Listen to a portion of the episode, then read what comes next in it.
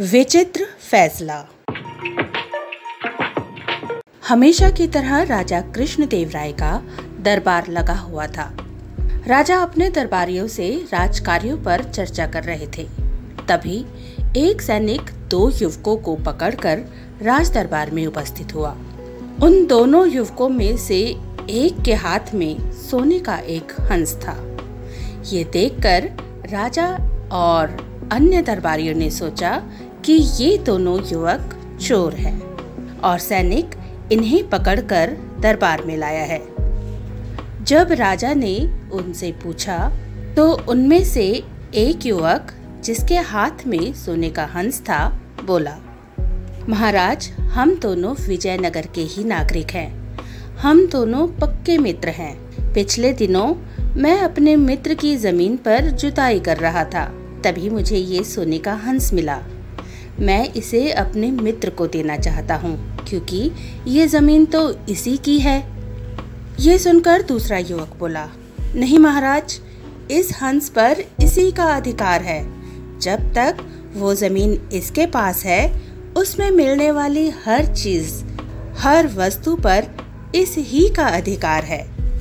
दोनों की बात सुनकर राजा सहित सारे दरबारी उन दोनों की सच्ची मित्रता देखकर हैरान रह गए। राजा ने इस बारे में अपने दरबारियों से पूछा तो एक दरबारी बोला, महाराज, मेरा विचार है कि इस हंस के दो टुकड़े करके दोनों को बराबर बराबर दे दिया जाए। लेकिन इस निर्णय पर दोनों मित्र सहमत नहीं हुए। तभी दूसरा दरबारी बोला, महाराज ऐसा करें कि इस हंस को बेच दें और हंस को बेचकर जो रकम मिले, उसे इन दोनों मित्रों में आधी आधी बांट दी जाए। इसके लिए भी दोनों मित्र सहमत नहीं हुए। तब राजा ने तेनालीराम से कहा, तेनाली, तुम्हारा क्या विचार है? अब तुम ही इनका फैसला करो।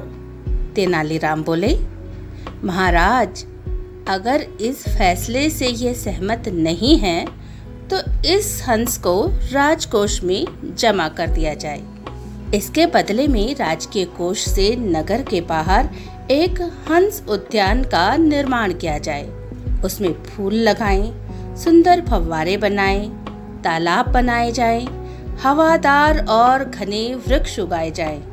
इससे इन दोनों की सच्ची मित्रता की कहानी राहगीरों के माध्यम से दूसरे नगर में भी पहुंचेगी और पैसों के लालच में अपनों से जो झगड़ा करते हैं, ऐसे लोगों को भी सीख मिलेगी। तेनालीराम के इस फैसले से दोनों मित्र राज़ी हो गए। राजा और अन्य दरबारियों ने भी तेनालीराम के इस सुझाव को पसंद किया। दोस्तों, इस कहानी से सीख मिलती है कि किसी पाए हुए धन का उपयोग सार्वजनिक कल्याण में खर्च करना ही सबसे सार्थक होता है। तेनाली तेनालीराम की कहानियाँ।